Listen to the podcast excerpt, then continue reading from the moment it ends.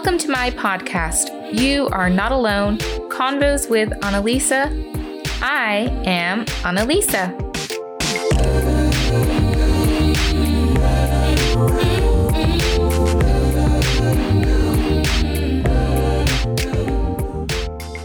Hello, everyone, and thank you for joining in today.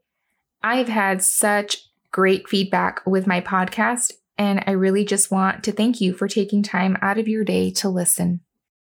The responses have been very positive, and I have received a few emails with a couple of questions.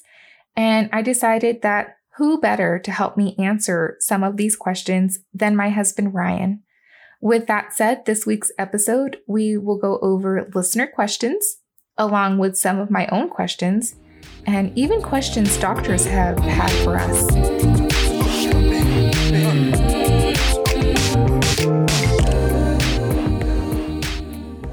So, jumping right on in, Ryan, how are you feeling about joining in on my podcast today?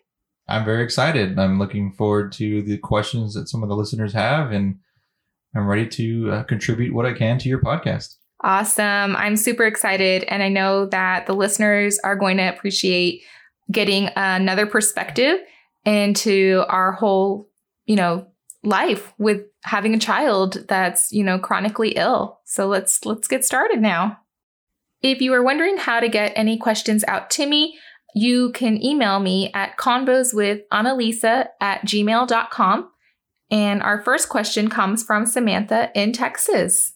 She asks, How did your family handle the decision to go with an ostomy as the course of treatment? Well, Samantha, for me personally, I know that I had been in the hospital with Mabel 24 7, and I really wasn't seeing medicine being the best route for her.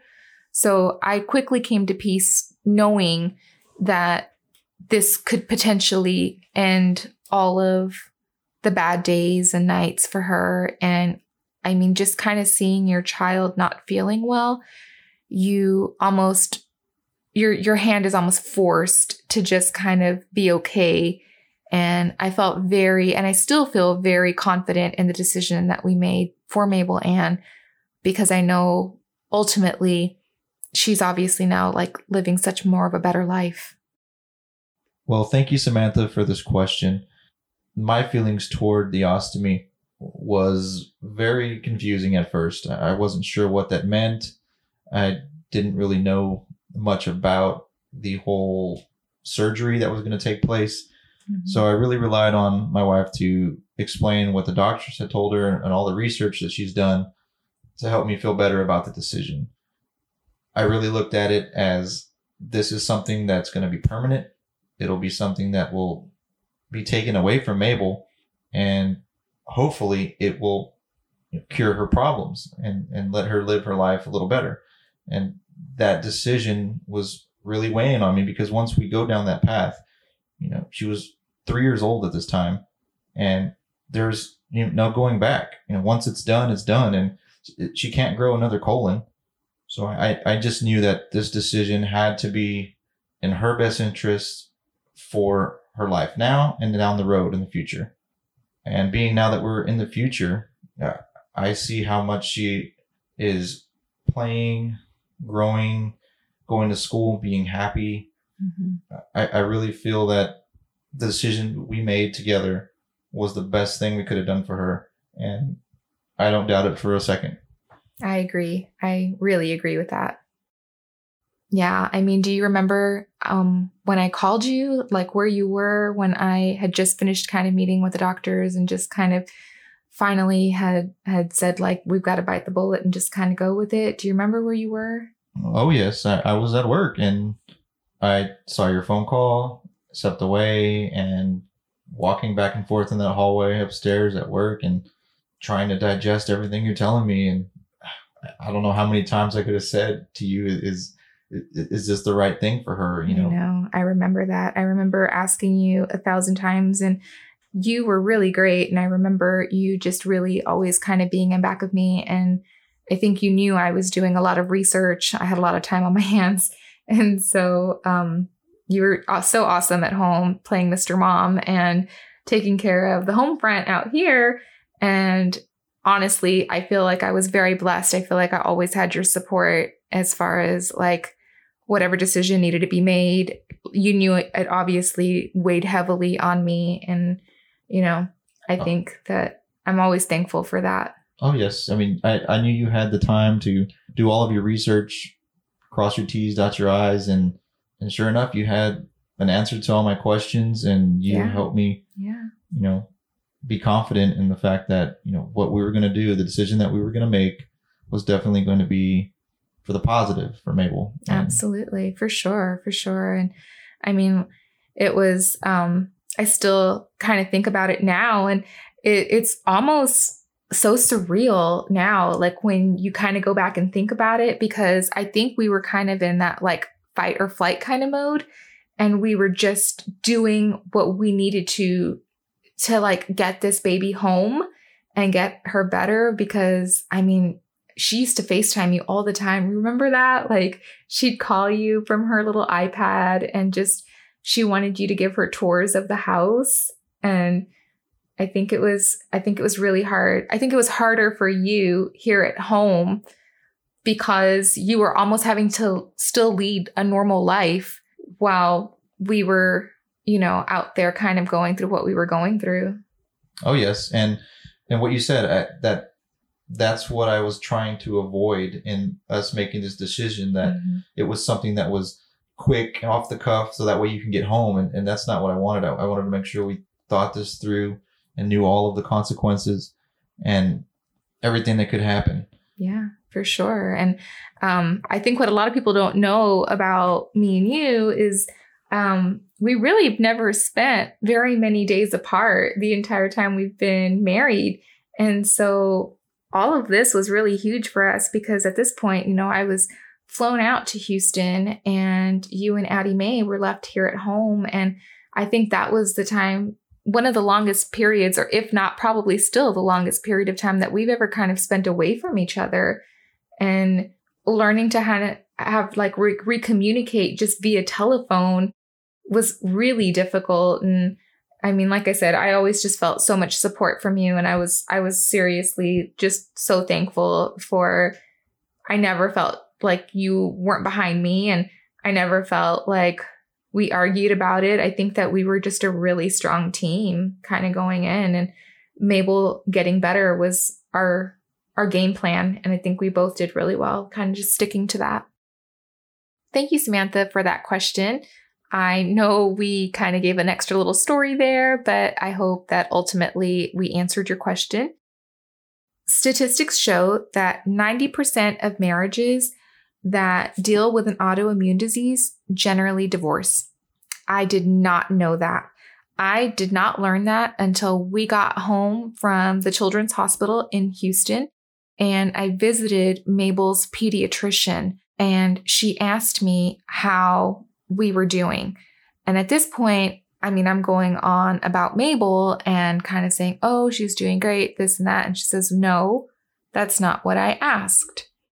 I asked how you all are doing. And that's when it kind of clicked. She was talking about my marriage. that was never an option from day one since we got married you know i've told you that divorce is not an option that we'll have to figure it out and make it work Yeah. and to know that we have a child going through this the strain that it is going to put on our family it, it just makes us work harder together and fight for her so Mhm. for me to say i want to leave or for you to say you wanted to leave i mean that's it's crazy like that's not us like we Yeah. wouldn't do that and that wouldn't be an option that we have to even play so Yeah, I think definitely you and I have always been under the understanding like you like you just said, it's never been an option. We can get mad at each other, we can have a disagreement, we can walk away from it and then come back to it. The only option is to figure it out because ultimately like now more than ever, she needs us both. She needs like a strong, united set of parents that just wrap her up in love and can I can't even imagine down the road later on if she felt like this was her fault, you know? Oh, yes, I agree. And I mean, the question that came from you know your pedi- the pediatrician about that about how our marriage is doing. I mean, that just puts in perspective that there's other families out there going through this that are actually having this discussion of going through a divorce Yeah. or having marriage problems because of their children going Yeah. through this awful time and you know it breaks my heart that you know families are breaking up for that Yeah. and we've decided that that's not going to be an option for us but i can't judge other people for the decisions that they Mhm. make you know it's not right i mean everybody's situations is a little different but you know I, I really feel for those people out there that that have this terrible situation that they go through that they feel they need to do that and Yeah.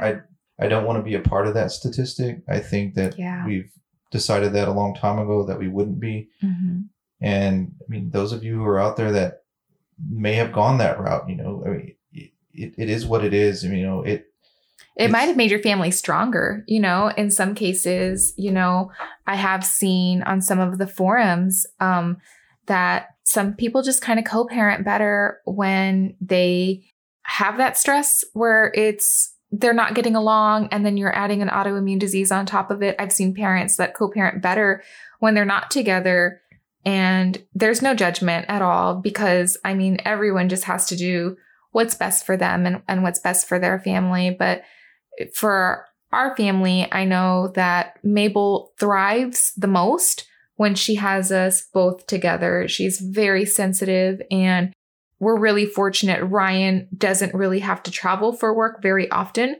And so he's home every night to tuck her in. And I think that's something that both of our girls um, definitely feed off of that and they they need that. And I mean, just what, like two, three weeks ago, Ryan had to go out um, overnight kind of thing. And man, Mabel did not do well. There was quite a bit of tears coming from her end. yes, Mabel is very sensitive when it, it comes to uh, anything that, Goodbyes. y- yes, that, and, and, and it's really about limiting her stressors that she goes through. And, Yes. and she gets stressed out when she knows that I'm not going to be here, or if I tell her I'm going to be late, Yeah. or if I'm not here when she gets home. Yeah. It, it, it really does, you know, kind of stress her out. And I text you ETA, ETA. I need to know Yeah. when you're getting here.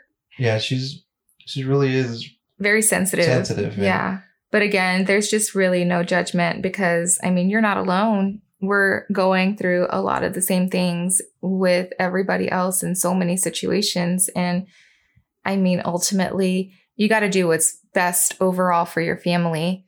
And if that means being apart, then that's what works for your family. And if it's being together and that works for your family, you know, good for whatever you can find that works for y'all. Oh, ex- exactly. And there's no judgment from me. There's no judgment from you. Yeah. It, Yeah. it's it's a very tough situation to go through, and you know, it's everyone is going to have something different. Mhm. So we really just need to focus on the children, Yeah. focus on the the sick child who needs both parents to be at 100% and, Yeah. and not have 50% on each one. You know, they both need to be at 100%. Yeah. So whatever you, you and your family have to do, I, I get it. But like I said from the beginning, and you know, to the doctor's question, you know, me and Lisa have always said that divorce isn't on the table. We're gonna do anything we can. If she has to be mad for a week at me, then she has to be mad for a week. But we got through our little rough times with this disease, and Yeah. and we're chugging along. Definitely some arguments um in the beginning especially and it's not arguments I guess. It's figuring out this new life obviously which is not easy at all. And I mean if you know anything about having an ostomy there's stickers and wafers and things that have to stick on the skin. And you know you're trying your hardest to make these these stickers that have to last on the skin last so much longer because you don't want for their skin to get raw. And i remember we didn't have great supplies in the beginning. And i think that was one of the harder times for us. I think that we definitely did you do this? Did you do that? You know trying to make sure that we had both done what we needed to do to like maximize the amount of time that the ostomy sticker would like stay on for the bag. Oh yeah, it, it became a competition between both of us to see who could Friendly competition. who can uh, put the sticker on and, and get it to last the longest. Yeah, And, you know, I, I, yeah. and I know I might have not have done it the right way every time. Same here. At the time, you you definitely, I mean, my personality is definitely I'm not gonna I'm not gonna be wrong and I'm not gonna lose. And um, you know, Ryan's just endearing. He just kind of lets me go with it most of the time because I mean he just those are wins for me being a stay-at-home mom taking care of a chronically ill child i mean if i needed to be the one who won the sticker challenge for the week then ryan was great and kind of just let me be the winner so, moving on to our next question from our listener named Alice. She asks, What was the hardest part for your family adjusting to having a child with an ostomy? Oh my word. What was the hardest part, do you think, Ryan, for our family adjusting? Honestly, it has to be venturing out, you know, Yeah. in public, you know, taking Mabel out and not Yeah. being so paranoid that she's going to have a blowout or a leak Mm-hmm. Mm-hmm. and we're going to be struggling there trying to get things under control. And, and, and we've seen at home how out of control it can get. Mm-hmm. So being out in public, you know, driving in the car, she doesn't know, you know, she's, you know, three at this time and she can move the seatbelt a certain way and just lift it up enough where, you know, it just all, you know, starts coming out. And, and, and that I think Good was the, times. the hardest time for our family is venturing out and you know once we left the house we were you know rolling the dice you know Yeah. we really weren't comfortable at that point yet but it was in the back of our minds that you know anything can happen Yeah. Yeah. Absolutely. I I think I'm going to go right with you on that. I'm going to kind of I'm going to agree with you. I think the beginning was definitely the hardest part and not wanting her to ever feel any kind of like embarrassment or to feel bad about having anything like that done to us. I remember plenty of times getting poop on my hand and it's poop on your hand and you want to freak out because it's a natural thing, but you also know that she is watching you like a hawk, waiting to see what your reaction to all of this is going to be. And you have to almost push all of those feelings down and smile and look at her while you have her poop on your hand and just smile and say, What's wrong? Everything is fine. Like, I think we both had a lot of poopy hand moments. oh yeah and and the, thing too you know we have to remember is that a lot of your listeners might not even know what an ostomy is yeah. and you know without going into too much detail you know it's it's basically a like a butt on the side of your stomach i mean that's where everything comes out Seems legit. Seems good. Yeah. Like that's like the most realist I think I've ever heard anybody kind of describe it. And I appreciate that because, you know, I think I get caught up like in medical terms and things like that. And I think that you kind of just brought it back to what it really almost is. And you're a hundred percent right. And at any point, you know, it's a three year old's feces on your on your hand that alone should Well- should say something because girl was eating everything.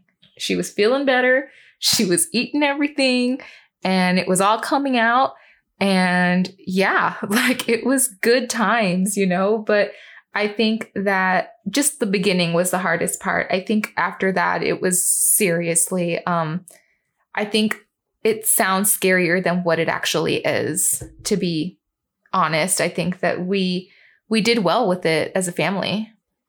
oh yeah and what i was kind of getting at is is that it, it's a bag Mm-hmm.